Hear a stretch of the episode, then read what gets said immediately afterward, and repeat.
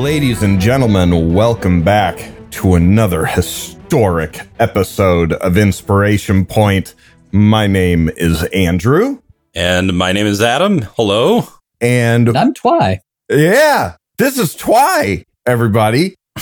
this is our uh, second uh, guest from the absolutely remarkable uh, podcast and streaming show Twice Bitten, a uh, Curse of Strahd actual play show uh, run by the ever incredible DragnaCarta. And Twi is one of the excellent cast on that show. Good evening to you, sir, and welcome to the show. It's a pleasure. I've been listening through some of your back catalog. Y'all do really cool stuff. It's a thrill to be here. Oh, that's man, that's really nice of you to say.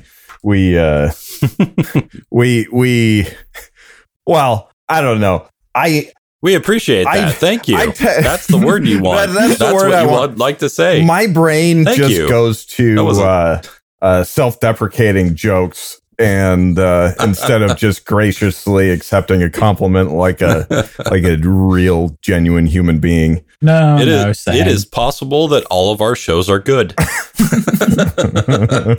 Who could think that, honestly? I, Yeah, I thank you. think. I know. We're always Yeah, Twice Bitten is, is quite good. I know Andrew is a gigantic fan. Um, I am just started. I, I was talking with Twy a little bit earlier. and nice. Yeah, I've just started, but I'm very impressed with the uh, with the audio quality, uh, the performance, the acting, the accent work. I know that's hard to keep up. I was really struggling with an accent the other night. Well, fortunately for me, it's just kind of, I just go back to my roots. I just drop my register a little bit and let the Southern come through from where it's been repressed.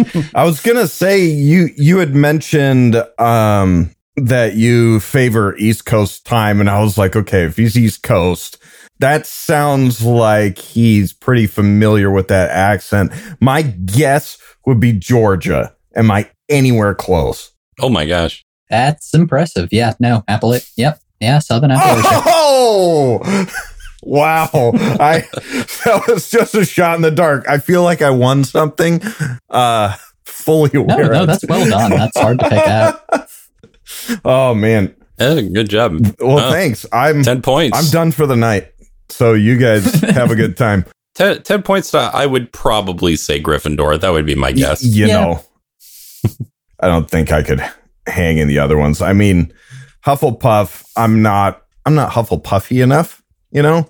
I think that's your second. Yeah. but, I mean, the impression I get is that they take anyone. You'll be fine. That's Oh. man. Shots fired at Hufflepuff, who won't retaliate at all. So, but before I started talking to you, uh, Twi, I didn't realize this was just the way you spoke, and I thought, well, that's just his interpretation of of uh, high elves. Well, it is. That's the thing. like I when I came up with the idea for this character, I was like, okay, so everybody's going to be expecting me to be some hoity-toity British. Where do I take this my own angle? And I'm like, I like that. Southern aristocracy. Ooh. Oh, I see. yeah. No, because like I, I like the idea of taking that traditional, like sort of regal high class stereotype and sort of turning it mm-hmm. on its head. I, it's it's a really good one. It's a terrific I idea. think that is an excellent idea. I think it absolutely fits for that proper class. Oh, there. the- your, yours is better than mine. Oh. Come on. I'm just copying Arcturus Mengsk from StarCraft, really. Hey, it's working. You have used that accent in our games before, and it it That's it like really my big is bad good. in our homebrew campaign, actually. oh man, Um, he he's man, what an infuriating bastard! But this that is guy not about me. this is about Twi and Twice Bitten and Aerthrandir. Tell me about that name. Oh boy. All right. Yeah. So before I ever started Twice Bitten, I became group of friends with a, shall I say, like just gathering of Lord of the Rings nerds who I am one of, but they know far more than I do. So I was just fishing around for cool names one day and was like, hey, can you make a transliteration of this name? And they agreed. And so Mm. now we have we turn from the literal meaning, which is holy protector of wanderers, or the Mm. transliteration of Christopher, to Aerthrandir. That's Mhm. that's really cool. I love that there are people out there that can do that stuff. I know they scare me. Like you can I love them, ask but for that me. and you get an actual result, not someone acting like you're insane. Mhm. That's a, such a better answer than sounded cool in my head. oh no, don't misunderstand me. I used it because it sounded cool. It has nothing to do with the character's actual personality. Mm, Right. that's that's usually the reason for my characters' names. Pretty often, That's Sound- Hey, that's that why sounded not? rad in my head, so it's a thing now. on the plus side, it has gotten a few folks in the fandom who know Sindarin to really freak the heck out. So I'm happy for him. Oh man, Oh, good.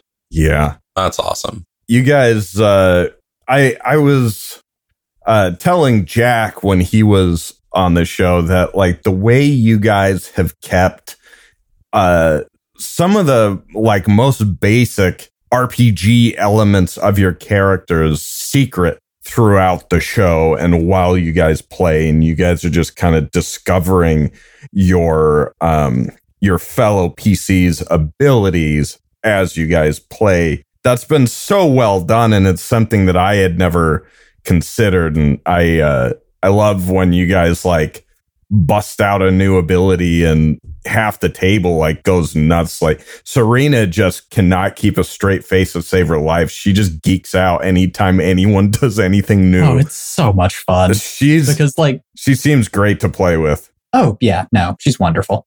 And I'll also say that it's kind of become easier as we go on because yeah. we've kind of figured out each other's personalities and it's less, okay, what class are they? And oh, what would they take next after this story beat? Mm. Although I admit I'm particularly proud of a recent Twice Bitten development for Aerthrandir's multi-class, which I will keep secret. But yeah, oh you're getting me all intrigued now Yeah. So uh, I'm only at the beginning, but I loved how everyone broke character and freaked out when they realized that you were uh, a bard. in fairness, I was in deep cover on that one. I was like, yes, Aerthrandir, my person who acts as a ranger in his ranger's outfit yeah with his yes. bow. It's just like, huh, do you know elves have longbow proficiency? That's a very good point. Yeah. Yeah. Until until you weren't interested in getting uh any other ranged weapon that wasn't the hand crossbow, and you turned that down. I was like, hold up. What are you doing? That's great. he's like, What's going on he's here? doing optimizer math in the back of his head. Wait. Well, just base proficiencies, right? You yeah. know, so what are you like what? Um, but yeah, it turns out you picked the best class in the game, so well chosen. There you Correct. go. I'm glad to see you have taste. Yes, I I too am a man of culture. Oh my God. And I'm just a dirty heathen, filthy casual, as the kids say. Oh, No, you're just the guy we give inspiration points to. that, that's, you know, Exactly. I'll take him. I'll take him. Just Yeah. Goliath fighter all day long, baby. that really is his type. It is. Hey, don't discount that. A good fighter's worth a lot of things, including being able to turn your brain off. Oh, it's so nice. and I, Wonderful. I'm playing a cleric in Adam's game right now, and I have been for a while. And what are we? We haven't hit 15, right? We're coming yeah, up you guys on are it. getting there. You're you're about to hit Oh, there. Yeah. Oh, the I, I am determined to get them to twenty, and we're gonna do it. Ooh, the full, the full one. That's excellent. oh, That's gonna be difficult. But talking about getting into these kinds of games, you know, let's yeah. let's start with the beginning, man. Like, uh, how do you get into this hobby? You know, how did you how did you get to this? I know that's a huge question. No, but- no, I actually have a defining, a defined story for this one. Oh, perfect. Well, in So- Earthrend, there's a historian, so it's perfect. Indeed. So, six years ago, I was but a fresh college freshman. And I saw that there's this thing called the TTRPG club that was. Oh my recruiting. And like, god, this Yep. sounds very familiar. Okay, it, it's it's how we all get sucked in. and so, you know, I walk in, not sure what to expect, to find that they have one DM and 25 people who showed up for this thing. Oh, Wow. They decided to go forward with this. They spent Oh, no. two hours helping me make a character sheet, which I should note was in the Lamentations of the Flame Princess. That was my starter RPG. What? That what is that title, this? I love this campaign already. But please continue. But yeah, so we sit down and I have three hours worth of objectively terrible D&D. There is 25 people at the table. We literally go around round robin. It takes 30 minutes for everyone to figure out what's happening. Oh no. And I'm So they were they were your lamentations the entire time. That's what it was about. It was their lamentations. I was having the time of my life. I had a cleric. they were Ah. their lamentations. Believe you Yeah. me. Look, I had a cleric. He had a sling. I had one spell slot. I was so excited. I got to hit people with rocks. dude. It's That's great. it, it's it's uh hitting people with rocks is extremely underrated. Hmm. I mean, Yeah. that's So just that was. Andrew on the overpass, just so you know. Um, Here he comes. We're yeah, get ever him. since then, I got hooked and Okay. played Lamentations for a while until eventually I was I became part of a split off group that was playing one of the Star Wars RPGs and realized like, oh, oh, that game's terrible. And I never looked back. Mm. yeah, uh, you you definitely have to do. I think uh, in one of my early first runs, I had like thirteen at my table, and you know, you, sometimes you learn the hard way. Um, Yeah. but uh, you know, presumably uh, things continued to move in a positive direction, right? Since you're you're still doing it. Very much so, yeah. I eventually picked up DMing mostly just because I kind of wanted narrative control. I wanted to play with worlds and hmm I play I ran three one shots and then I started my first campaign and I really should not have done that. Oh baby. it's I don't I don't know. Maybe you should have, right? Like sometimes you just have to jump in even though you're not ready, Yeah. right? no. Like that's how you learn. tell me Honestly, about it. that's a better way of putting it. I learned a lot because that was Curse of Strahd and who boy, Oh you gotta man. learn fast.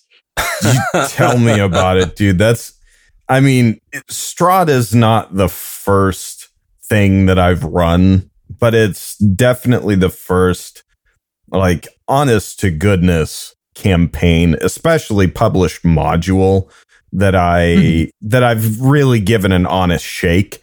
Um, and it's uh, it just thank God for the, for the subreddit. I mean, oh, Oh, you're telling I think me. that's how he got into your show in the first place because he was just like, I need help, you know, like Yeah. let's watch these guys, let's see what they do. Which, by the way, Andrew, you do a great job, but um, Andrew has voices in his head. I yeah, that's true. There are many of Uh, them. don't we Um, all? What were what were the voices in your head telling you, Twi? Like, what were the things that you learned from that first experience running Curse of Strahd and and you know DMing for the first time? You know what what were your key takeaways? Oh, what didn't I learn? I think in some ways I've been irreparably tainted because now I just am not going to run anything that's not a sandbox. Mm. So I think that's kind of what taught what Curse of Strahd taught me. It's kind of and why I honestly kind of love it as a beginner module because Hmm. there are in in some ways it is I'm getting off topic already, but oh, it is do it. you need a lot of preparation to get started with Curse of Strahd, but once you run it, it kind of just keeps going. Because Mm. like you've got to have this background on the world and the characters. And I spent like three months before the game started reading up on everything and figuring out timelines and motivations. yep. And so when I actually got to the game, I found that, you know, it was really it was really difficult managing player attention and and time and all that is very hard Mm. but I didn't need to worry about what happened next because I know what happened next. It's how these characters react to what just happened. Mm. Right. So yeah, I think that's the biggest thing I took away from Curse of Strahd as a new DM. It's that, you know, having, knowing, having content to present to your players is a good Mm. thing. It is always good to have dungeons and engagements and things they can sink their teeth into. But what keeps a game going is that knowledge and that momentum, knowing what makes your world tick and then just kind of letting things happen and result the PC's actions. How how long did it take you before you before you felt comfortable before it was like okay, I'm not agonizing over the little details and I feel like I kind of intuitively have some ownership over this world that I've not created because obviously it's a module, but y- you know, you've made it your own. A solid year. Yeah. They were level eight. They were climbing climbing a mountain to a spoilery thing, and I was Mhm. just looking at my session prep for the next one. I'm like, huh, this kind of has no resemblance to anything that is technically written down in the module, but it's a result of their actions. So I guess we're rolling with it. Yeah. yep. Uh, I love that stuff, and and I'm I liked your philosophy that you kind of outlined there, where you're talking about that sort of cause and effect relationship. I think that's for for having learned that in like your first game. I think that's incredible. oh no, I'm and I'm very happy. I think and I think that's the best takeaway you can take from Curse of Strahd. It does mean I was deficient in a lot of other areas like combat, dungeoneering, social Mm. roleplay, Mm. accents, monster design. I can go the, on the list goes on and on. very much. What was so. your impression of those players? Like, did you feel like oh they they had a good time? well, Like, some of them are probably my listening to mistake. this, so hi. But also, yeah, no, I'm. I, I think they had a good time. Yeah, I think it's difficult because as a DM, it's tempted to look at things like, okay, my job is to make sure these people have fun. Oh It yeah. it is. but it's also not. Like, Hmm. again, we're back on the tangent train. But I think when I kind of came to peace with them and things really started rocking was when I realized, okay, they're going to let their personalities determine what parts of my world they're interested in and Mhm. what they dive into. But the world I present to them can be my own. I don't need Yeah. to try and cater their, to their interests. All I need to do is make sure that the stuff they explore has depth. Mm. And what do you define as depth? What do you think They- gives something depth? I think how I define depth is if I were to continue investigating this, I would get a plot line out of it. It's not Mm. okay. The this shopkeep is a shopkeep. He has an amusing personality because I said so, and there is no depth to his personal life. If you take to this guy, then he becomes important. Yeah. and correct. if that's yeah, if that's true, then I am going to figure out how he fits in the grand scheme of things, and I might replace another character's intended role with his. And thus, if they, you know, take to this particular character to whoever the blacksmith, he morphs into a real character. Even though Hmm. he's staying within the bounds of the world I've created, they still get to choose what they care about. And that's kind of that is the, is such an important lesson. And that's kind of the Mhm. mark of a g- of a uh, of an experienced GM too, right? To be able to to notice like, oh, there's this little thing over here that I did not intend for anyone to pay any meaningful attention to. This was literally box text. I didn't remember this. Yeah. Yeah, but to figure that out in your first run is uh that's pretty good, dude. yeah, no Like- kidding. You need to DM a lot. oh, I'm planning on it. Once I um once I have free time again, I have so much I want to run. oh, good. And Good. what's helped is that I kind of as a player, I cut my I didn't really cut my teeth on D&D. I started with the Fantasy Flight Star Wars RPG system, Mm, which has a much heavier it's still very crunchy. There's still a lot of meta- mechanical grit to get into sure. But there's a lot of mechanics and a lot of ways that it encourages encourages you to build the story that lend themselves to that style of gameplay. It's cool. Mhm. Yeah, was that the one that was like uh like sort of landscape orientation? It was like longer than it was higher. The the book itself. Uh, Had, like, no, Darth Vader it's on the the cover? one No, with the it's not that weird one. dice you can't find anywhere with the weird symbols okay. on them.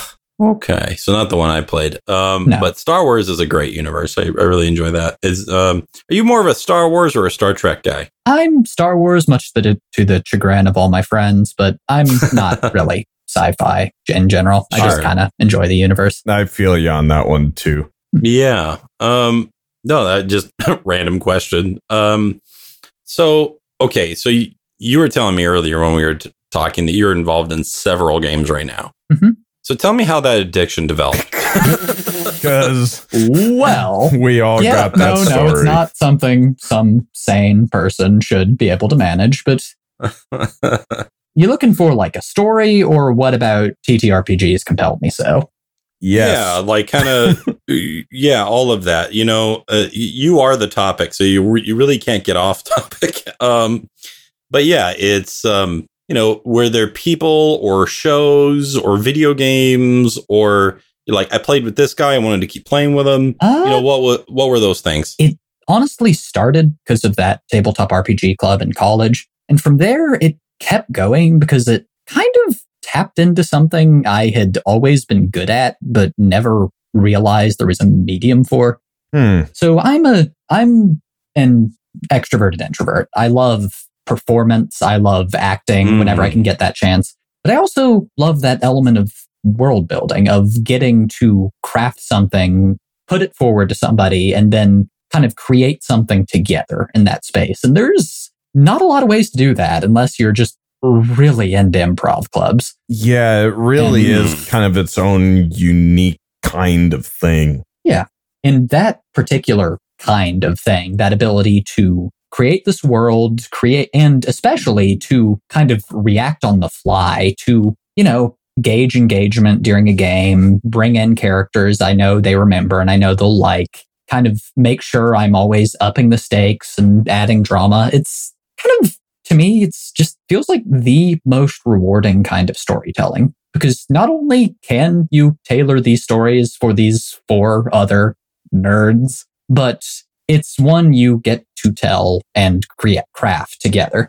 Yeah, absolutely. I, I, I totally dig that. Yeah. Mhm. I, I think you also had the right philosophy with that, that cause and effect thing, because in a way that gives that sense of, of discovery and, and newness to you as, as the GM, Absolutely. which is very, very fun and satisfying. I, I look forward to seeing what my players are going to do next. Oh, absolutely. Espe- I had to Especially when they throw curveballs. Like I've tried running Adventurers League and I just go stir crazy because I can't let the world react to what they do. There is a Mm. path. I cannot run an additional encounter. I will get in trouble. Oh, God. Yeah. The, those books are great ways to start campaigns and then do whatever. exactly. Which is why Twice Bitten was kind of an odd choice for me to join personally. Because it's by well, the it book. is. Exactly Mm. by the book. Yeah.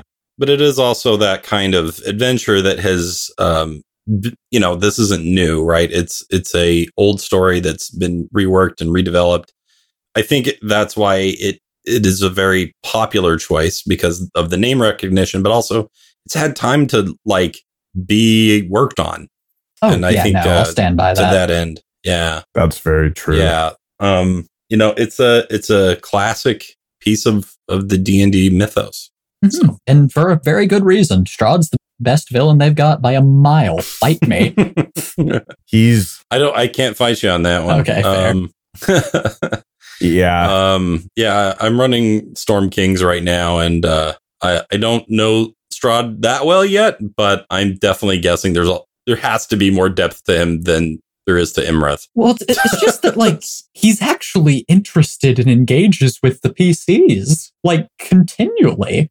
There, like, Yes. there's a section in the book that you can read that says, okay, here's Strahd's priorities. Once the PCs enter the country, all of them go to the bottom, and his first is messing with these people to see if they're worthy. hmm So like he's you know him better than you know the your NPC companions. He'll pop in on a Thursday for brunch. You're you like know, divide blowing you all my session plans here, Twi. You're like, you're just laying it all out here for him. He's like, oh, by the way, have the tea kettle on because that big bastard's going to be showing up to your house sometime real soon. Yep. There's in every Strahd DM's head, there's a little clock, and as we get bored, it slowly diminishes. And when it dings, there's a Strahd encounter. and now, that's funny. oh man, I like that idea. Um, so I think we we've seen some of your strengths when it when it comes to to GMing. Uh, what are some things that you're working on that you're trying to improve at? Quite a bit. After I finished running Strahd, I started diving into an apocalypse world system called Monster of the Week. I don't know if y'all have heard of it. Mm-hmm. I haven't. So the idea of it's that it's based on all these kind of well, literally monster of the week shows, stuff Yeah. like The X Files, Doctor Who, Buffy the Vampire Slayer, Supernatural, where the idea is that you're a group of monster hunters who are, you know, dealing every session's a different monster. There's continuous storylines, but they're not the focus. It's episodic. Right. Right. And I hate that. Yeah, where the seems like every session's just kind of this standalone, self-contained, like a bottle episode sort of deal. hmm And like, you know, if you run it well, things will affect other things. Sure. And monsters that you deal with in season two will be based on actions in season one. But it's really hard to come up with unique problems without an ongoing villain. Like I've, that's really what I found I struggle with is that like, I need that structure of kind of having Hmm. an ongoing conspiracy that you can fight or deal with. Because without that, I just, I can't do you dive into this cave and you deal with these goblins who have their own self contained storylines. I need connections. Mm. So those Which- goblins have to somehow tie back to a central event or figure or some such. And you have hit precisely why Curse of Strahd is good.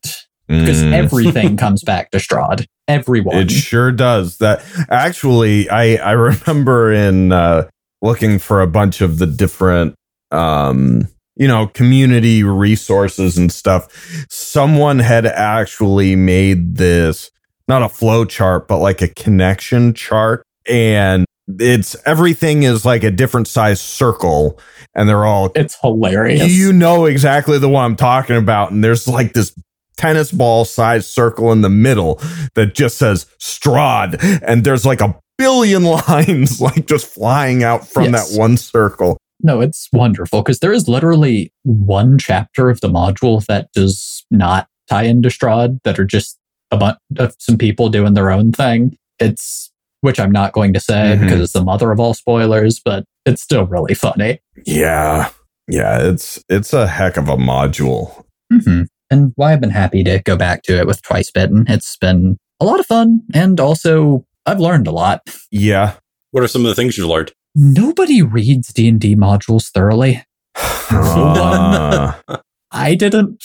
Nobody, uh, no one on the Curse of Strahd subreddit does. Like, I am, I am convinced that Dragnacarta was the first person to sit down and do like connections and annotations and actually figure out how this book is supposed to be run because there's these millions of tiny little things that communicate like developer intent and how how the game's supposed to happen yeah. that everyone ignores because they just don't notice, which has kind of been the twice bitten experience in a nutshell. Yeah. Because like we've had a there is a pretty central moment of most campaigns, a central thing that the PCs are supposed to have the opportunity to stop that we only found out about at the moment it happened. And that is Mhm. because rules as written, the only way you find out about that quest is if, you have a cleric or a paladin in the party. Mm. The only way. Hmm. Yeah, I know. I know exactly the one you're talking about, and that's that's very true. Yeah, Andrew has both a cleric and a paladin in our current party. Yep. Excellent. No, it's a good fit for Curse of Strahd. You got to have those holy folks to take their faith and shake it around a little. Oh, they're just. Shake it around. I like that. I I've been trying to shake them around. They uh they actually just last night got into Vallaki for the first time. Went to the Oh, Blue poor Water soul. Inn, met the Martikovs, and headed out in the morning for the Wizard of Wines. And they're just coming up on the winery. That's where we stopped the session last night. Oh, and I, for one, am glad to have the hardest part of this game behind me. oh boy. Oh, did y'all run? Did y'all run into that, perchance?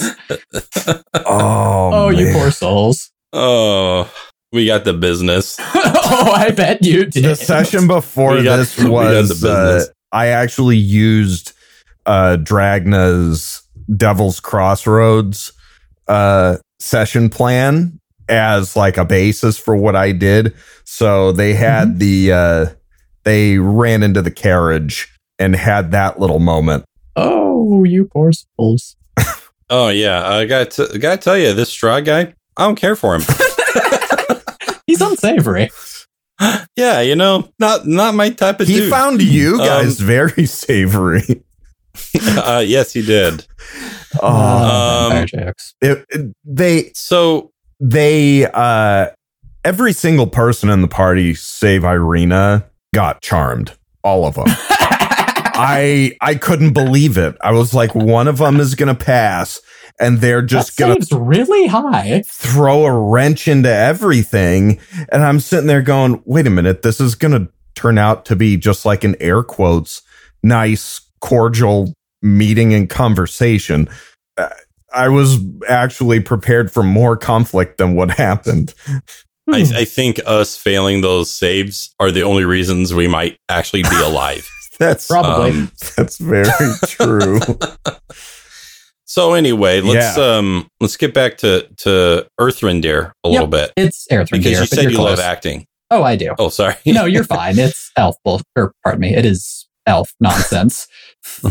You're allowed to mispronounce it. Tell me about what this character means to you.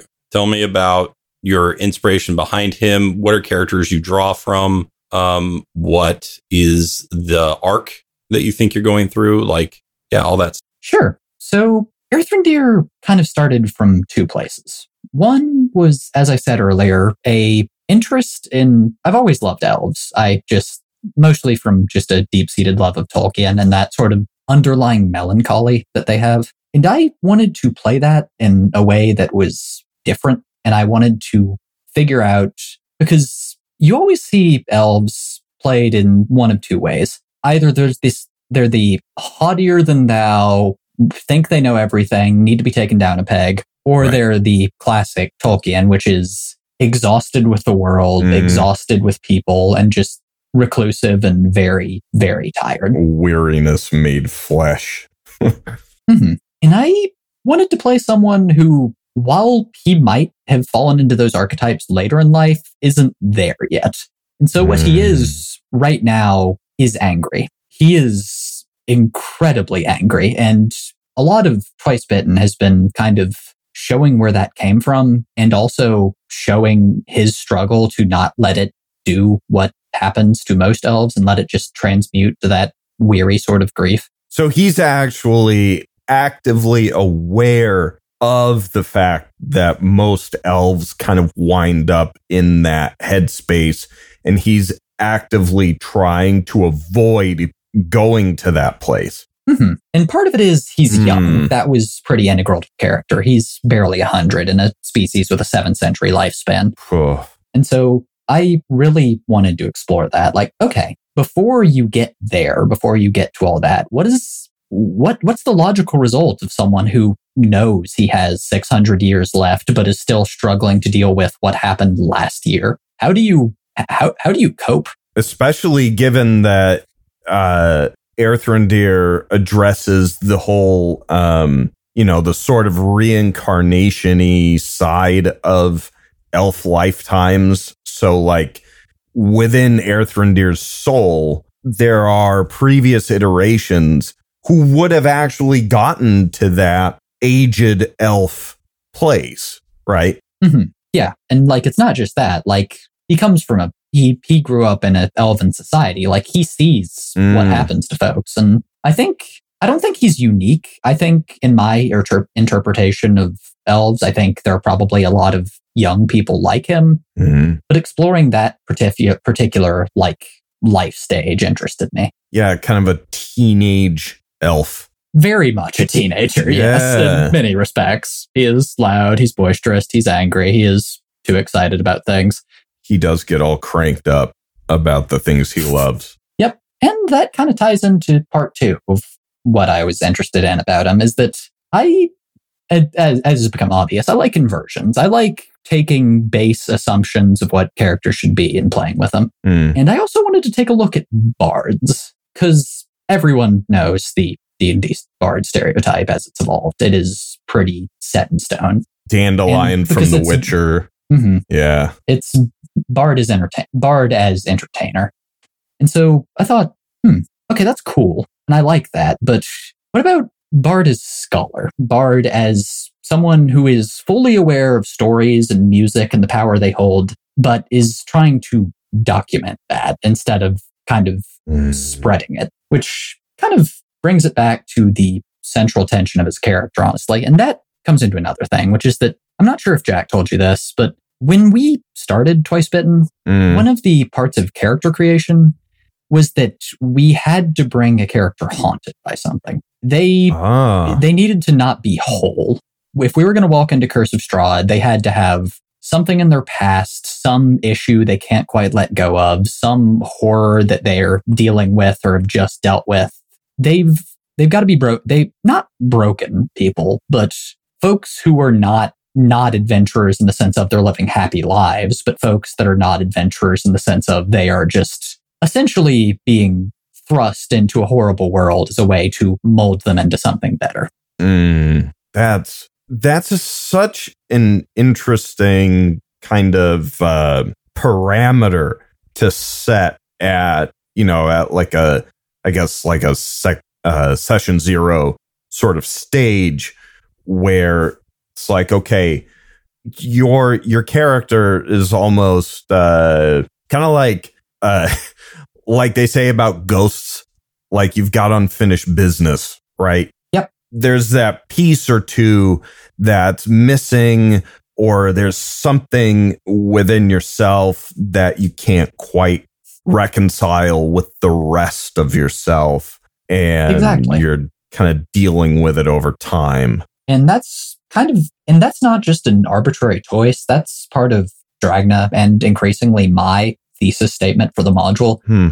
which is most people run Curse of Strahd as either as horror that turns into heroic fantasy or just as dark heroic fantasy from the outset. Mm. there you come in you kill the bad guy you make pe- you invest in the land and you make things better Mm. from Dragna's perspective and that doesn't seem right because there's a lot of elements of the Barovia setting that kind of conspire to create this very isolated very the example he used was stuff like Chronicles of Narnia or the Phantom Toll Booth the Mm. sense of a land that is a crucible in and of itself not a place that we're meant to attach to a crucible is such a good word like it the the connotations there are perfect that's it's such a great thing to compare it to Yeah. Thank you. But yeah, so when I was crafting Aerthrandir, that's always in the back of my head.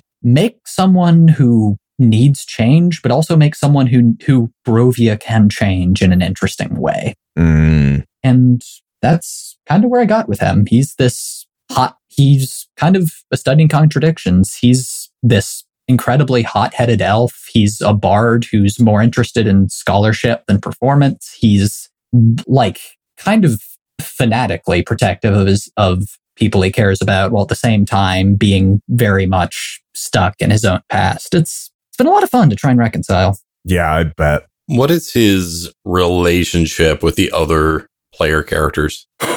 Ooh, well, Hmm. a mess, Uh, to put it gonna- bluntly. Yep. What were you going to say? no i was like that's a that is a doozy of a question Yeah. So another thing about TB I've kind of had to get used to is that most of the characters aren't pals. I think there is only one character that, or two. There are two characters out of the four that Aerthrandir would consider genuine friends, and one of Mhm. them he's dating. Mm. So, yeah.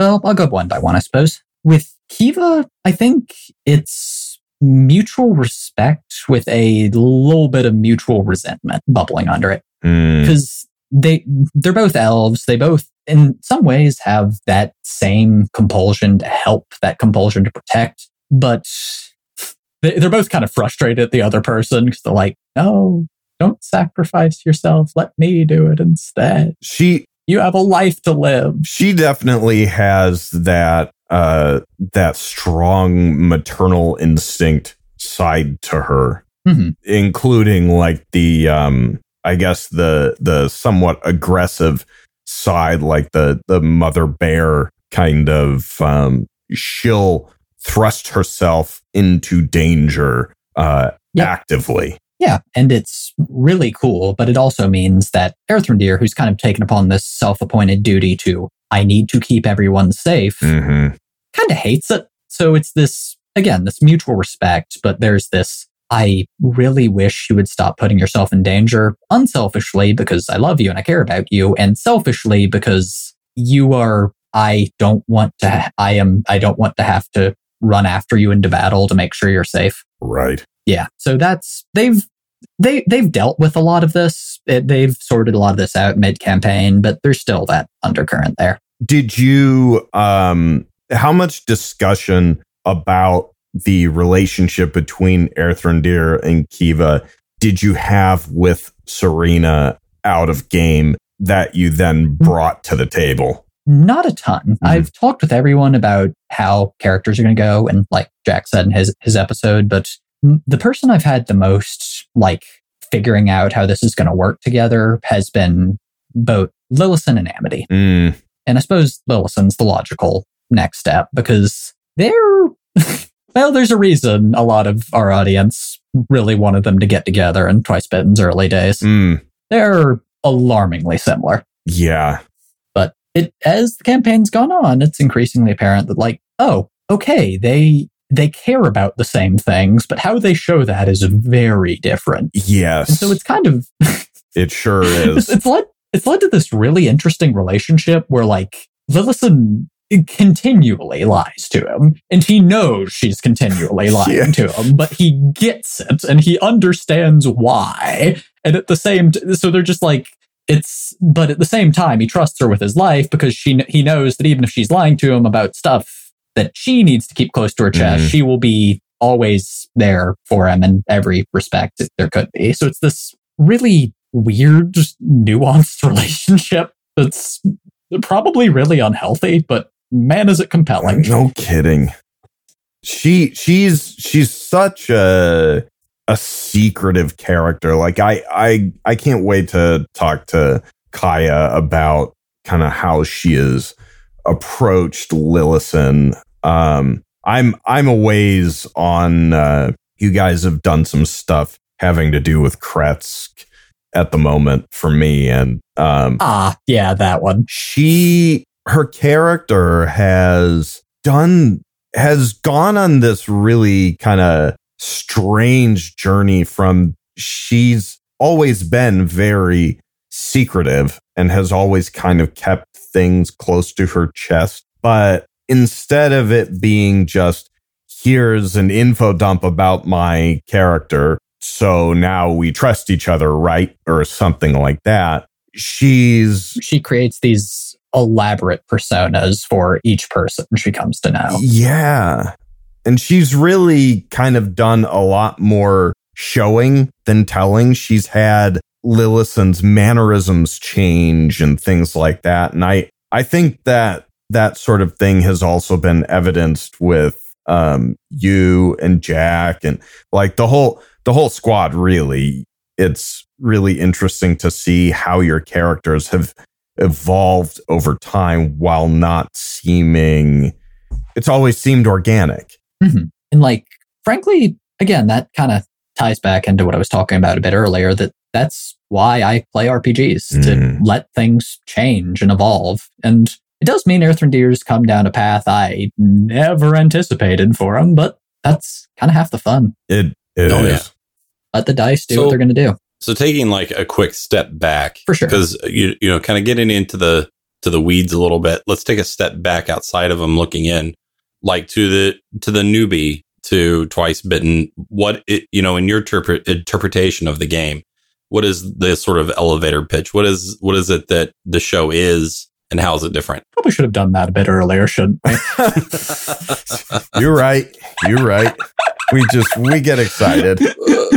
True. yeah, yeah. Okay. Uh, but yeah, what do you think? Because you know, I think I asked Jack the same question, and it, I'm curious to see if we could get different answers. Probably. So my if I were trying to sell Twice Bitten as an experience to somebody, what I'd say is that it is kind of in the purest sense letting like Well, for one, it's a DM masterclass Mm. on Curse of Strahd. That's the first and I think the foremost thing for a lot of our audience.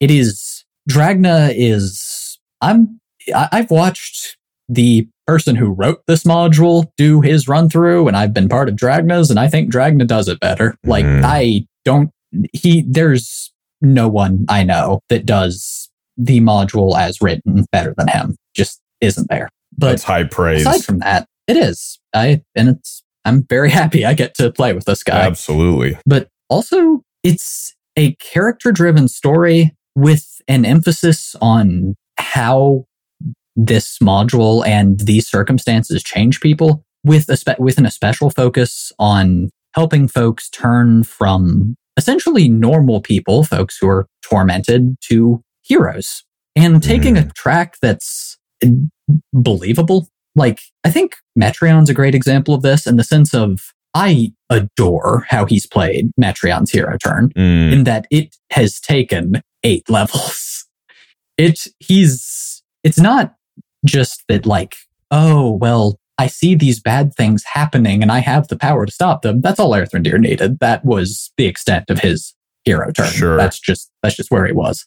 But for a lot of us, it's been slowly learning to be adventurers and Mm. I think the path to getting there and the path to dealing with Strahd in the process of getting there is just extraordinarily, extraordinarily compelling television. Mm. And in the process, we play a pretty good game of Curse of Strahd too. You know, the dice bets are fun. You got that We right. enjoy dice. So less of an elevator pitch and more of an elevator that's gotten stuck halfway and you're now sharing sandwiches, but you take my point.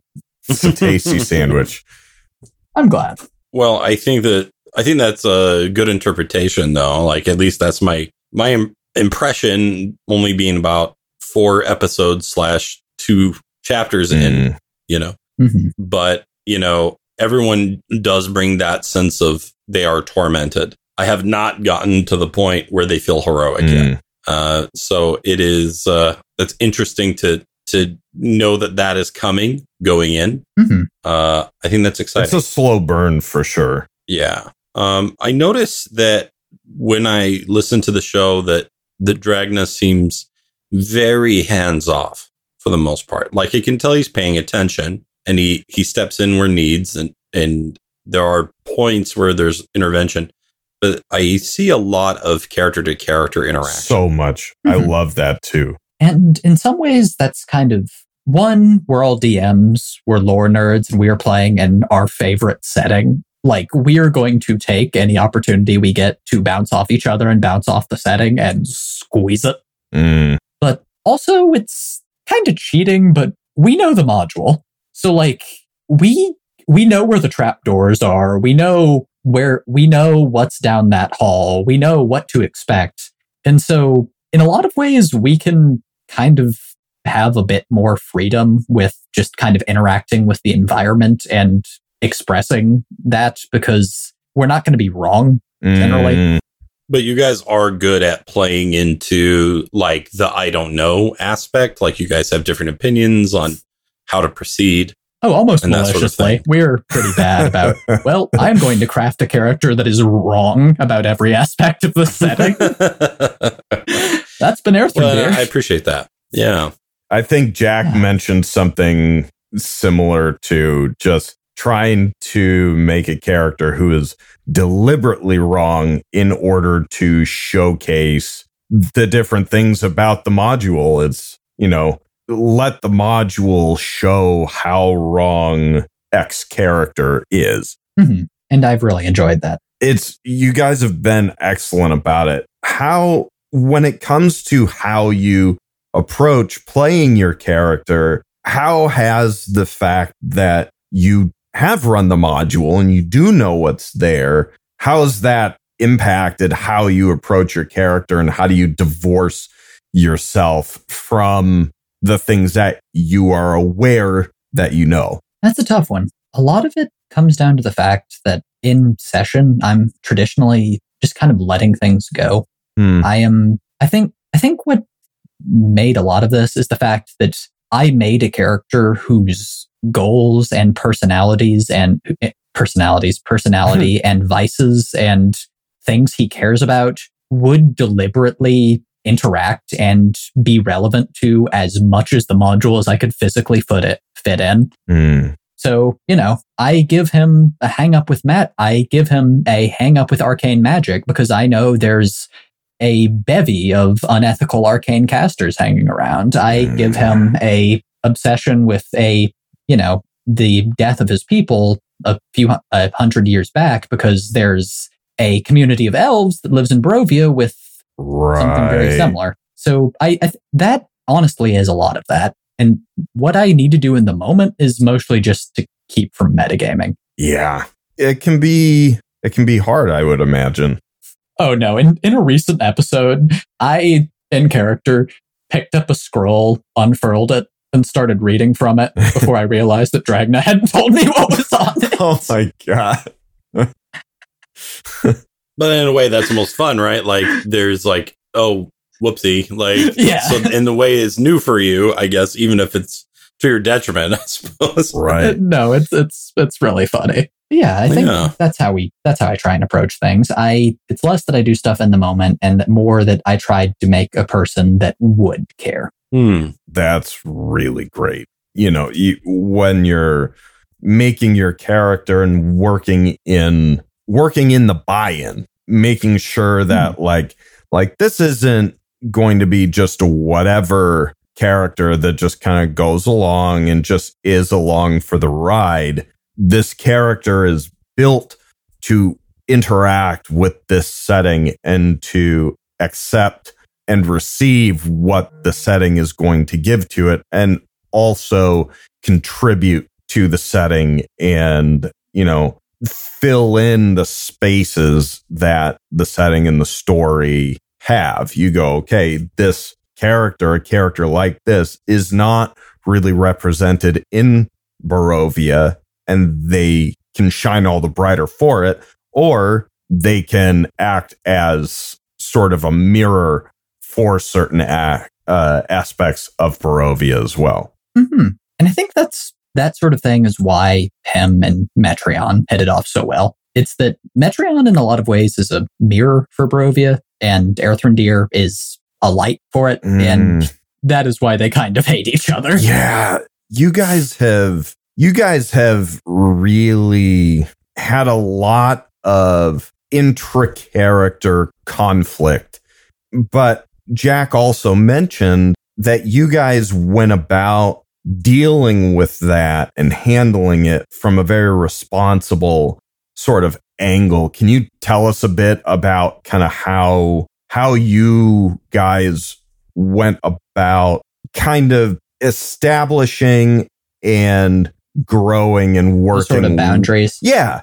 Like how do you how do you work through that sort of stuff? What do you what do you tell each other? What do you leave out to preserve some of the surprises, you know, that sort of stuff? I honestly, first off, I'll give Jack most of the credit on it because most of our correspondence about this sort of thing has been him messaging me to say, Hey, I'm thinking about having such and such happen tomorrow, or this would be Metreon's reaction to this. Mm, Is that okay? Or should I change it somehow? So that's mostly kind of how it comes up. It's less that we're workshopping their exact relationship. We are Mm. both, me and him are both very much believers in we'll do it live. We're going to let what happens happen. But it, it's honestly just that, just checking in every so often to be like, Hey, was that too much? mm, Hey, like I, I, I I'm going to let you know Metreon's going to be really angry or Aerthrandir is going to be bloody furious, but that's just the character. And, you know, we know that, but it does help to make sure to check in every so often because you play with a group for this long, you kind of sit together with them, learn their every idiosyncrasy. If they Mhm. snore, you you need those release valves to make sure that you can just sit down and talk so that if there is a grievance or if somebody isn't feeling great, that doesn't come through in the game. mm. Did you have any moments where you found yourself um maybe, you know, taking things more personally than you thought you ought to. I, I know that I personally have run into those sorts of things in games. You know, we get so invested in our characters that sometimes the, the line between The lines Yeah. blur. Mhm. exactly. Yeah, you get a lot of bl- bleed, they call it in the LARPing world. Yep. So, and yeah, it's come up a few times. It's, we, we've always dealt with it, but it does pop up sometimes. Yeah, I imagine. I mean, especially in a in a setting that's as emotionally intense as uh as Barovia is. I know our home group has run into the same sort of thing where you know the events of the night and the session can can sometimes get really intense and maybe you know unintentionally hit a little close to home on certain topics or things like that and hmm and we can And like, find ourselves a little surprised by like, oh, that that hit me a little more than I thought it would, or you know, yeah, no, and there's been more than one occasion where we've just talked out of character and have been like, hey, next episode, there needs to be some sort of respite or an apology or Mm. a particularly nice moment because I just, I can't keep doing this. yeah, Like it's just it's too much. And kind of compounded by that is I is embarrassing to say. I don't really like horror. oh man, go for it, No, Adam. I, I, cut I relate to that. Oh, how so? oh yeah, no, horror is not my jam either. I definitely am. Uh, I definitely prefer like classic Dungeons and Dragons and Hmm. heroism and quick progression. Um, so I so I get that. But uh, that actually leads me to another question though, um, which is you mentioned to me earlier that you were involved in a few other games, Mhm. and I, I thought maybe you'd give a quick rundown to like who are, what else are you playing? What are, what what other characters are you exploring? Ah, yeah. Well, a lot of them because Twice Bitten is so just emotionally exhausting. A Mhm. lot of them Yeah. are a good bit lighter. So at the moment, I've just recently concluded a Star Wars game in which I was playing a rebellion pilot. So Fun. that was, yep, the end of Chirpy they call the seven foot tall bird person who, who's in a rivalry with. yes. Uh, so he's been a lot of fun to play. It is it was a very good campaign. And also I am in a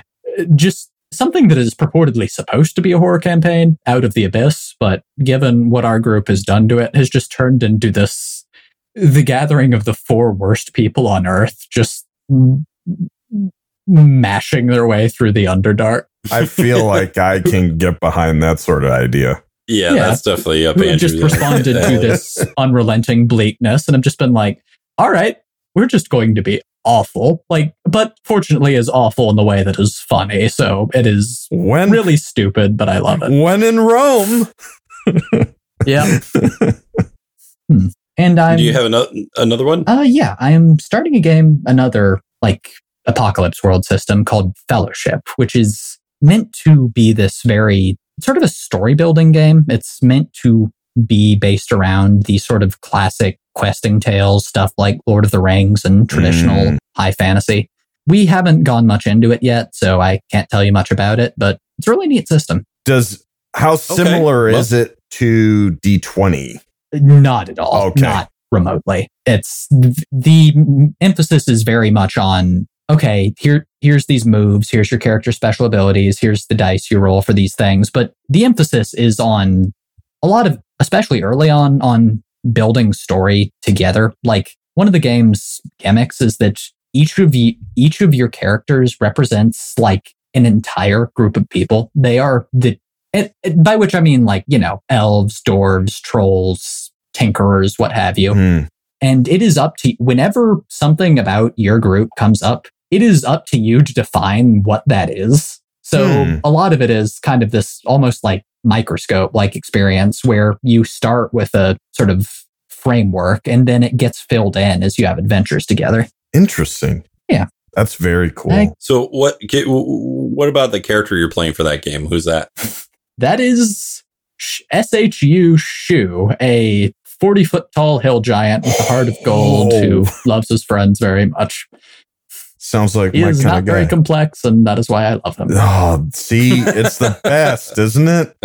So he's your palate cleanser. Yeah. Yep, I, Right. I've, I've already said once I'm done with Twice Bitten, I'm not touching horror for like a year until I inevitably go go back to run Curse of Strahd again. It will happen. I was just gonna ask if uh if you would if you're gonna be going back anytime soon. Because yeah, it's I I've been very impressed at how how you've all been uh at kind of allowing yourselves pretty decent degrees of emotional vulnerability in the show. And I I can't I can easily imagine how emotionally exhausting that can be. It is. And it gets easier as things go on because I think kind of the nadir of that was the there was a session after a Strahd encounter, I think episode 11, Mhm. where everyone was at odds.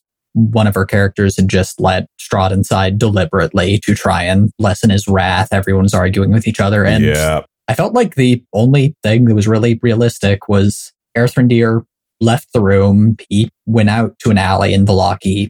He conjured in a minor an illusion of his home, of the Mm. seaside around him. And then he just sat down and wept. I loved that moment. Like it, I was like, what is he doing? And then you cast the spell, and I was like, oh, I get it. Yeah. So I think after, see, after, after a game full of scenes like that, not all of them sad. We've gotten, we've been pretty good about allowing room for heart and joy Sure. and companionship, but I'm, I'll be happy to move on to non horror pastures. Have you done other, uh, any of the other kind of first party settings? I know one of Adam's big favorites is uh, Theros.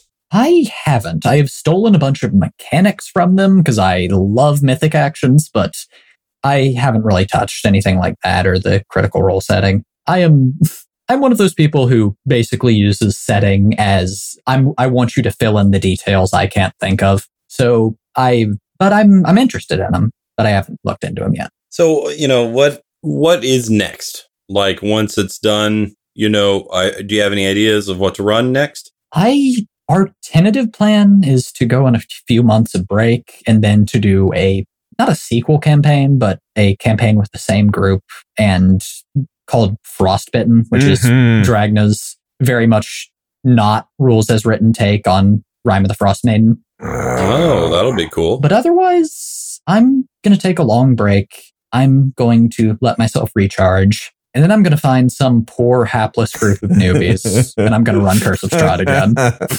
and a- after you've been put through the uh, the Dragna School of Pain. Yep. Oh man. I have six hundred. I have six hundred resources in my Strahd stuff folder and a hundred more bookmarks. I am not letting that go to waste. Oh man, there's so it, So is that is that called paying it forward? nailed it. Nailed it. Yep. uh, Paint it forward.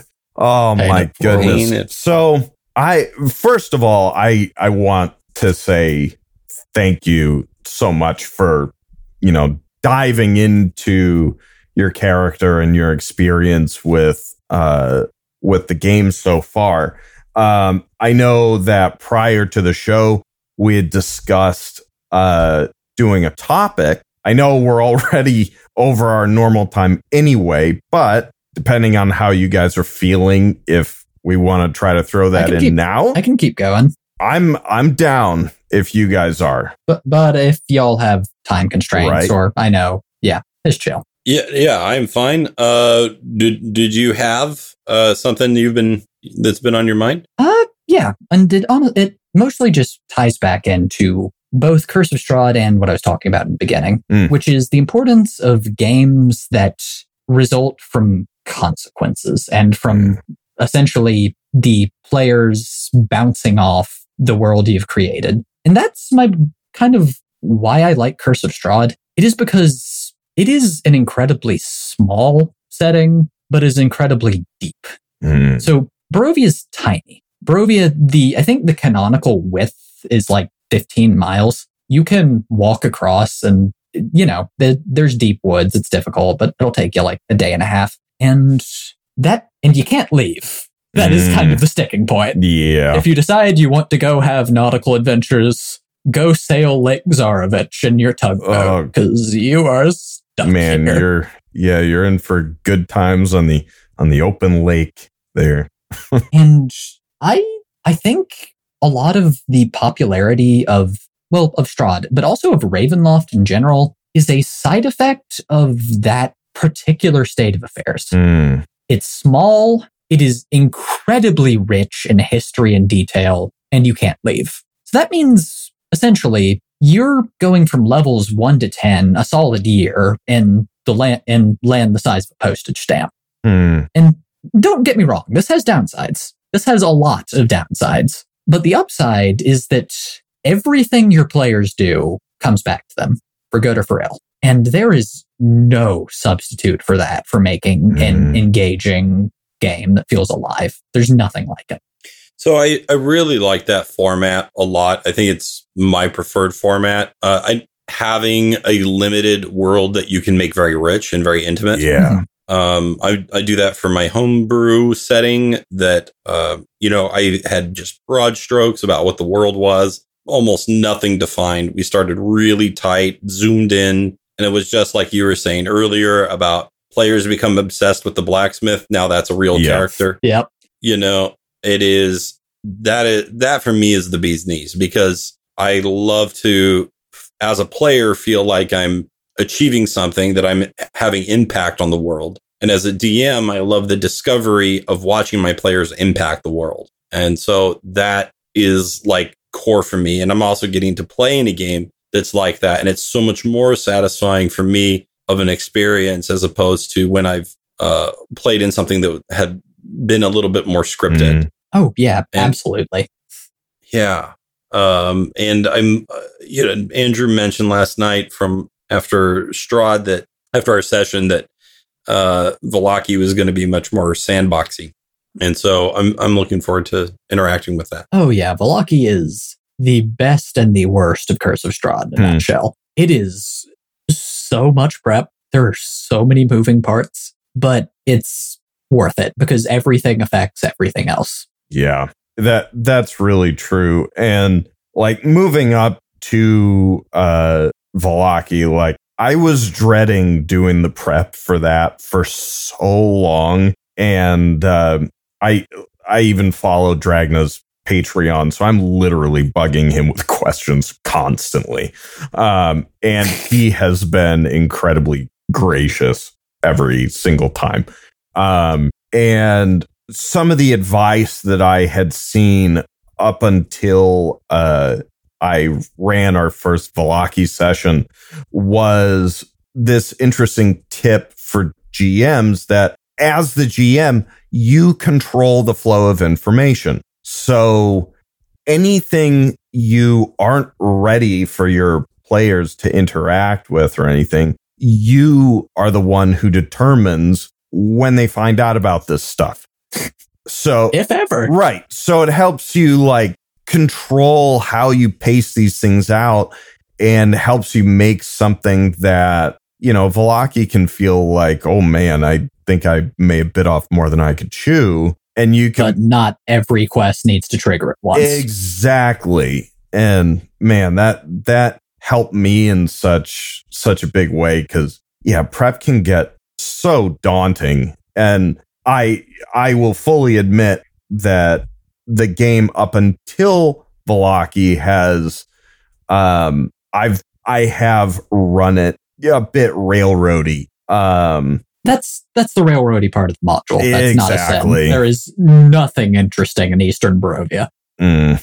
so Yeah, I definitely Western got Barovia, that sorry. sense. Yeah. You know, like that we were in tutorial, learn to play yep. this kind of game. It is Yeah. different from your typical D and D fare. One th- one setting I would consider very typical D and D fare would be Storm King's Mhm. Thunder, and it does a similar thing in Chapter Three. Chapter Three is gigantic because instead of Vallaki, they're like, "Here's the entire North. Your players might go anywhere. Good luck. Oh Bye." my god, Oh, it's that yeesh. much?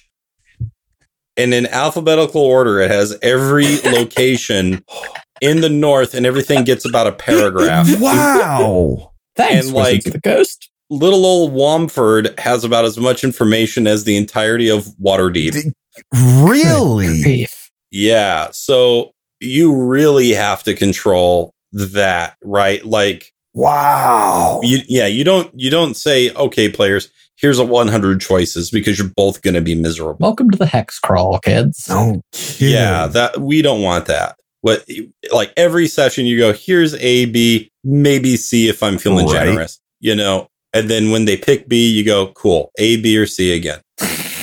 and then they uh, C this time, cool, A, B, or C, Precisely. Right. Yeah. and that and you branch it that way so that it's manageable. Plus, you can just skip the things you're just not that Yep. interested in Mhm. right? So there were there was like a, this whole quest line where you had to like go get these giant artifacts and bring him to the temple of Annam, and I was just like, I'm not going to do that. That's dumb.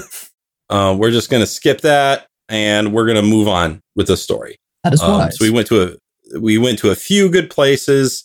And also, I was able to tailor those things to the players themselves, right? Like, That's the okay, they're going to be more interested in this location. Mhm. So I like that. Um, so it- I'm sorry, not to not to compare, but it was funny having you guys talk about Vallaki. I was like, yeah, Yeah. yeah. No, that versus I get you. all of the North. Uh, yeah.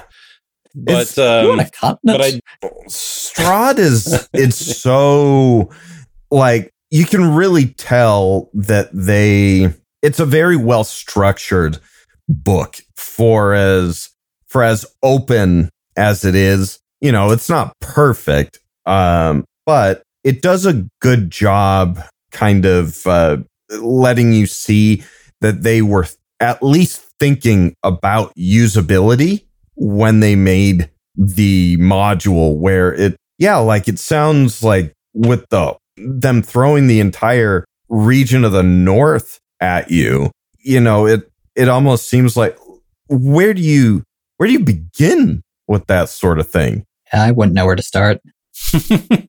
how adam Yeah. if you could make an adaptation to Curse of Strahd, right? Because right now you're playing rules as written, Yep. and you've you've played it pretty much straight up. Mhm. How would you like like if you were to just do your own riff again, but this time with let's say generous change, Sure. right? Your the the twi flavor. What would you what would you That's change really about it? I can't see it, but I'm rubbing my hands together. I was, and- I was gonna say ooh, ooh, ooh. so, first, I excise the werewolf den from existence. It's gone. It does not exist. It is a stupid plot line for stupid people. whoa all right so Well, Second, don't hold back by, on our account. I, I will try and avoid spoilers. Second, I rewrite the mansion, Argynvostholt, Hmm. completely. It is the worst dungeon in the module. There is nothing there. Nothing happens. It is a cool story, and that's all that's there.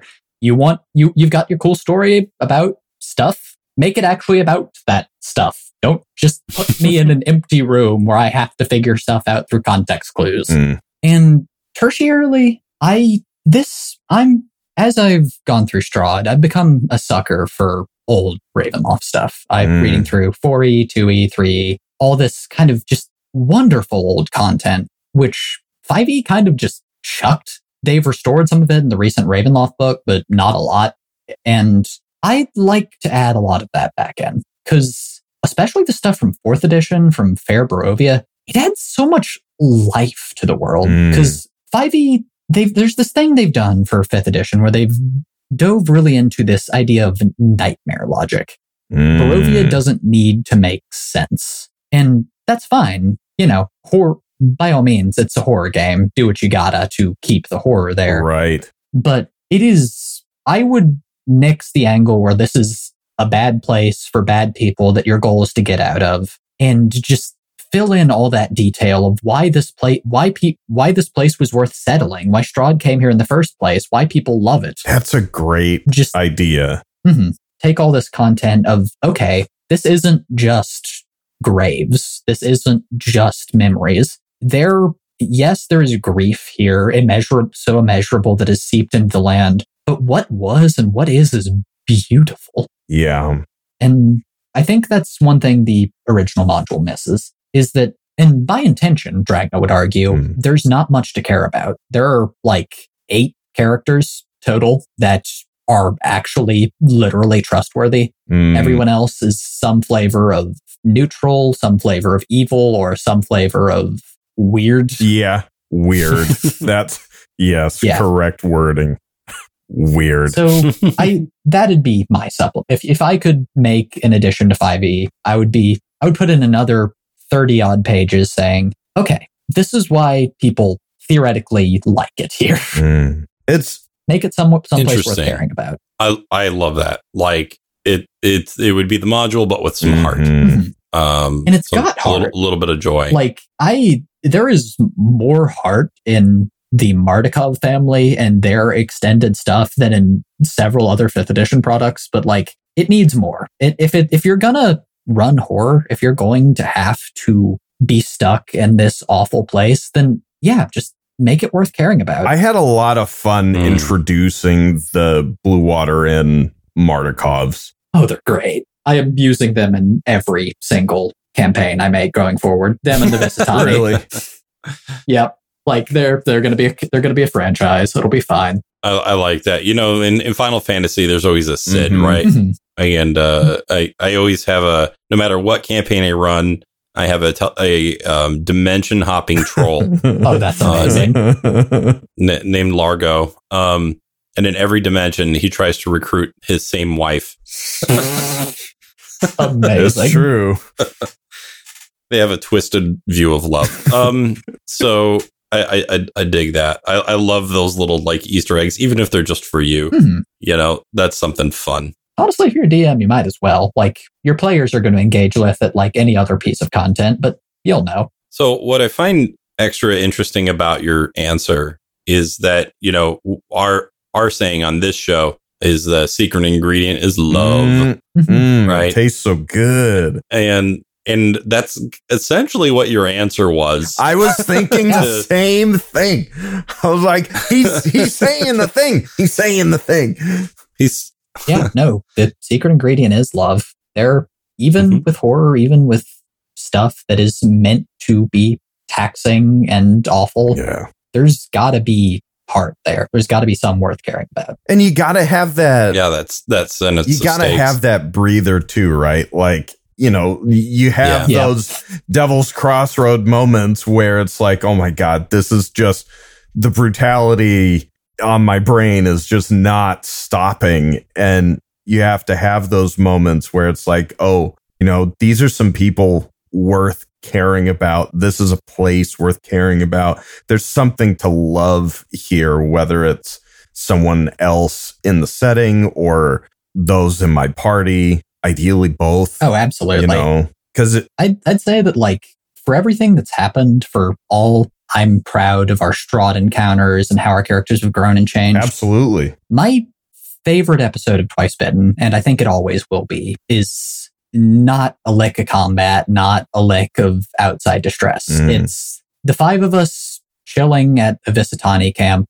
Two characters get together romantically and reveal some things about each other, and several others kind of just talk and dance. And you know, you can't have you can't have a lot of those episodes, but Sure. for when they happen, they're golden. I just went through that episode you're talking about and it's beautiful. And I did know, I was like, this was not a conflict heavy episode, but it had all that heart that we're talking about. Mhm. It's valuable. You do eventually need to go back to punching dragons, but it's valuable. Adam keeps me on on task with that. He's like, "Hey, hey, dude, like throw throw me a dragon, would you? Like, let me just let me just just a punch. Just let me let me punch it.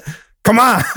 Oh no, so do we. so do we. If if we go too long with just role play, me and Linus start figuratively cross-string around Dragna. Like, just give us something, hey, man, please. I I've definitely gotten the sense that uh that the two of you in particular um lean in the you guys like you some crunch. Oh, absolutely. Mm. And like uh, the others do too. I but they they they use crunch in service of character, which I'm very happy for Oh, them. sure. I'm very proud of that. It's not that thing. Mm. I mean, it is. Yeah, I- like I, you know, I, I enjoy picking flavorful spells and feats and all that, but like Mhm. I, I think the most interesting part of D and D is stuff that comes out through playing the game. And so we've gotten on very well. And it's not surprised, perhaps not surprising that our characters have gotten on very well. Absolutely. And, and I love Amity. Like she's speaking of like, if Metreon's a reluctant hero, Amity is a reluctant hero, but like Yeah. in such a different, interesting way. It's wonderful because like because like she's somebody you know, you know in Amity, you know Oh, someone who is that totally. like genuinely loving and kind and just wants people to get along, but deep down there's that core of I'm staying safe. Yeah. Yeah. Self preservation all the way. Mhm. And Linus plays that so well. I love how you guys have this interaction between your characters and, you know, obviously not getting spoilery or anything, but you guys manage to have these interactions that you guys have and it's not awkward at all. Um you guys really like you you play the character's relationship in this in this very comfortable sort of zone where it feels genuine. It feels honest, like you guys aren't just hand waving the whole thing, but you're also not diving in too deep either. You're riding this really nice line where it's, uh, Thank you. That was very deliberate. yeah, we we we talk we've I'd say Linus and I have talked about as much as Jack and I have talked, and chiefly it's been working out these details of like, okay, so we're enjoying this, but where do we put where do we push it so that it's always bringing something new to the table and not just kind of existing? you guys have had the where's this relationship going talk. yes, Well, I think we we even have to approach dialogue Yeah. that way, right? Like, okay, did I say something different this time? Like, try not trying not to repeat ourselves. oh, I'm Um, terrible or about that. it's- it's- I, I've had the same conversation in Twice Bitten like five times. it's really hard to Oh do. my gosh. Yeah. Yeah. I, you know, I always like to imagine that there's like an audience watching. In your case, you, you know that you will have an audience. um, so you have to be extra cognizant of that. Sometimes I just know- like forget. I'm just like, wait, what do you mean we covered this? Yeah. well, We're 36 Uh, sessions in. Give me a break. Particularly when, when players get into arguments, you know, if, if someone disagrees, uh, often their first thought is, well, they must not have understood me. Mhm. Right. And, and not, no, they, they understood, They just don't. you know, They don't agree. they don't agree. Yeah. And, um, you know, we, you want to keep that scene moving, uh, you know, whether or not there's that audience and which isn't to say you can't explore a lot of good dialogue and, and character expression, but we do need to discover what is new. Yeah. Where do we go, and how are we changing the situation? right. Yeah. Yeah, no, that's one of my hardest things to deal with as a DM is to just step in and say, "Y'all have had this argument out of character. Make a choice." And that that's That, that's when you make the monsters attack. I try that, but then they argue while they're fighting. yeah. I, I, I did that, uh, two Mondays ago where, uh, the, the players had about, they spent about 40 minutes talking about strategy. And then I was like, they. I I I Yeah. completely noticed that moment too when there was like that sort of abrupt shift. I was like, "Oh, we we ran out the clock. Whoops." he, he, he, he, we ran out of uh, Adam's Yeah. patience. I- um, I didn't even say so anything either. I was like, "I I get it." Probably my, my, my vocal tonal shift was, was also probably a, a clue. I, I Um, try to look for.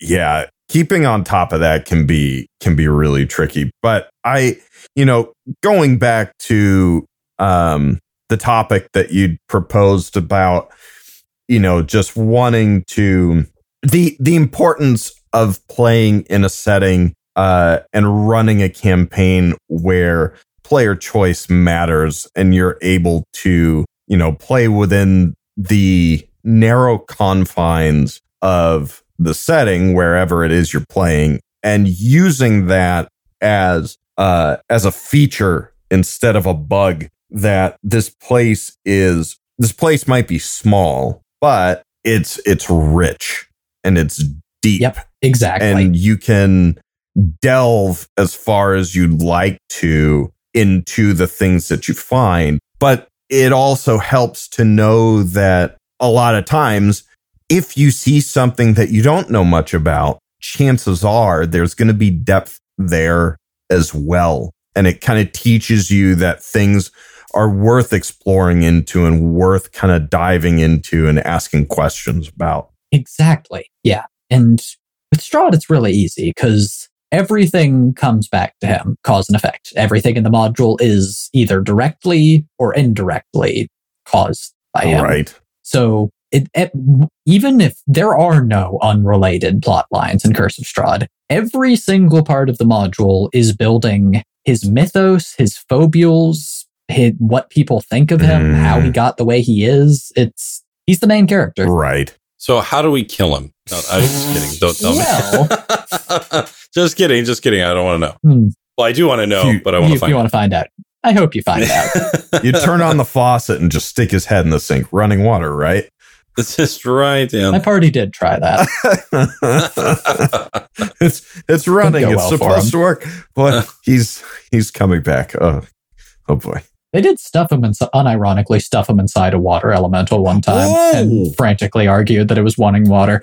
Oh my god. I'm proud of them. Dep- depends on your definition of running. That is creative. I gave it That to is him. creative. He's Because otherwise they were going to TPK. yeah. That's that's usually the the th- throw him a bone moment. yeah. Oh my god. yeah, or it's like 10:30 and you got to wrap up the session and yeah, okay. Yeah, Yeah, that you know works. what, sure. Okay, good night everybody. Have fun. Oh my goodness. So, man, there's, I know we've been going for a while, but this has been so interesting to, to talk about. And, you know, you guys have such a diverse cast, uh, on the show. You, you do a great job of differentiating your characters between one another. Like I've, I've listened to a bunch of other you know, actual play podcasts and things like that. And I think we've all heard those shows where, you know, you'll have two people in the cast whose voices sound very similar and you lose track of like who's who and things like that. Um, and I think you've all done a really good job of establishing your characters very well. And Dragna does a nice job of, uh, keeping in mind your character's goals and their strengths and weaknesses and addressing all those little things to keep your characters feeling special. And I know Adam's been doing a lot of stuff like that in his own games too. He's been doing really terrifically with that. Thank you. Thanks. Yeah, no, that's something I'm really proud of that we've kind of figured out how to make sure that this is like something that people can consume and be interested in. And, you know, we don't talk over each other. We try and use distinct accents, that sort of thing. It's, I'm proud of that. Yeah, and you definitely should be. Well, uh, yeah, I think you should be too. It's a very high quality show. It's clear that everybody approaches it with the, the right philosophy and attitude. So, um, yeah, keep up the good work, man. Oh, we will. Don't worry. We've got, we're coming up on the end. Oh my Not goodness. soon, but we'll get there. Hey, take as long as you need, man. It's just m- Oh, more good stuff for me to listen to. no, of course. But eventually we're going to get to the point where either Strahd's going to kill us or we're going to kill him. There's just got it. There's just a cutoff. so my last last last question is without giving any spoilers do you have any tips for adam here as they uh come up uh come up the road to the wizard of wines winery Brute force wins certain fights. This is not one of them. that's that's, that's good. really good advice. I hadn't I hadn't thought of that. That's very Yeah. that's well put. I like that. Thank you. So I, I'm playing a, a rogue mastermind. Ooh, that's Um, great. That's uh, And Yeah. Hopefully that'll be the, the right place to exercise those brain muscles a little bit. you'll certainly have the opportunity. It's a fun part of the module. But also I do want to shoot a thing. Oh, there are, I, do I get, there is plenty to shoot. oh, good. Oh, good. Okay. things things will be shot. Yes, many because Adam will is be not a mastermind. Andrew's not a mastermind either.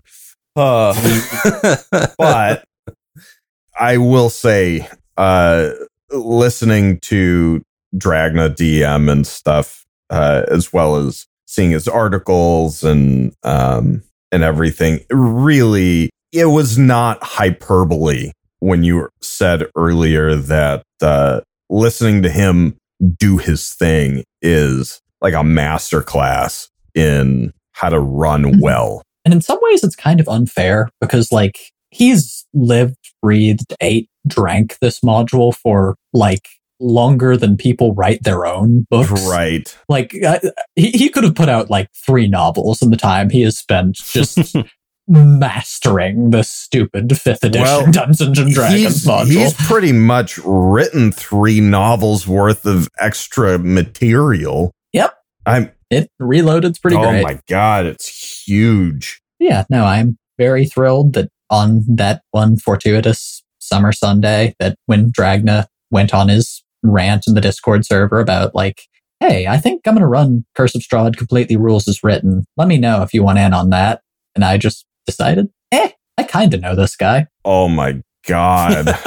like what I would That's have funny. given to have been in the chat that day. Whoo, man. I'm sure you can dig it up. It's still around, but Oh, I'm Yeah. just saying I would have loved to throw my freaking hat in the ring. Jeez Oh, I feel. Louise. It's, it's it's been really, really cool. I'm glad that you guys have have done it. Um thank you. Adam is And I'm glad you So- enjoyed it. anything else you want to throw out there? yeah. Um, Any plugs? Any pieces of the topic we didn't hit on? Uh, not much I can think of. Um, if you, by chance, podcast listener, are a Curse of Strahd DM, I have a supplement on DM's Guild called Encounters in Castle Ravenloft, Hmm. which is a set of random encounters written for high level parties. There's a lot of story, a lot of heart, and also they're actually balanced. So you're not fighting three swarms of bats at level nine Ooh. that sounds like your pick. You can find it there. Otherwise, though, just Twice Bitten is cool. If you're interested in story focused podcasts or Curse of Strahd, give it a try. Otherwise, though, just thank you guys so much for having me on. This has been really wonderful. It, it's been an absolute pleasure to meet you, man. I uh, I've been having so much fun just diving deeper into the community, and I've talked with Linus a little bit uh, just over text chat, and Mhm. obviously we spoke with Jack, and I've spoke with Dragna a couple of times, and it's been an unmitigated joy to um, to just get to know you guys, and I really look forward to us getting to know you all more. Likewise, very much so. So, thank you for taking the time to come hang out with us a little bit for uh, your your weeknight. Um, it's been really, Yeah. really fun. Likewise. Thank you all for having me. Absolutely. All right. Um, I think it's time to bring it home. Yeah. Yep. Time to take Yep. take it All away, my dude. Thank you, ladies and gentlemen, for hanging out with us tonight. We hope that you have taken away something inspiring and something that can help you elevate your experience at the table. As Twi was mentioning, Twice Bitten is excellent. And if you are a Curse of Strahd GM or a player who has played through Curse of Strahd and you don't mind spoilers about the campaign, um, definitely go check it out. It is quality through and through. And uh, just Google Curse of Strahd Twice Bitten, and you'll find everything that you need to find. And as far as we go, I also want to thank our patrons, Spike, Kate, Falangor, and Logan. Logan. Jeez Louise, my brain is shot tonight. I apologize, Logan. I love you just as much as your brothers and sisters. I love you all the same. Um, and Okay. Let's keep if going. you'd like to back us, support us, or interact with us, just head on over to inspirationpoint.buzzsprout.com. That's our website. If you're on PC or uh, other desktop platform, there are three buttons in the upper right hand corner, or if you're on mobile, they're in the upper center. You can use those to find our Facebook, Twitter, and Patreon. So, all that having been said, Twi, thank you again for hanging out with us, man. It was a total blast. Oh, it was. Thanks for letting me ramble about the best, worst module in 5e. I love it dearly. Absolutely, man. Our, our, pleasure. And until next time, stay inspired. Bye, everybody. Bye bye.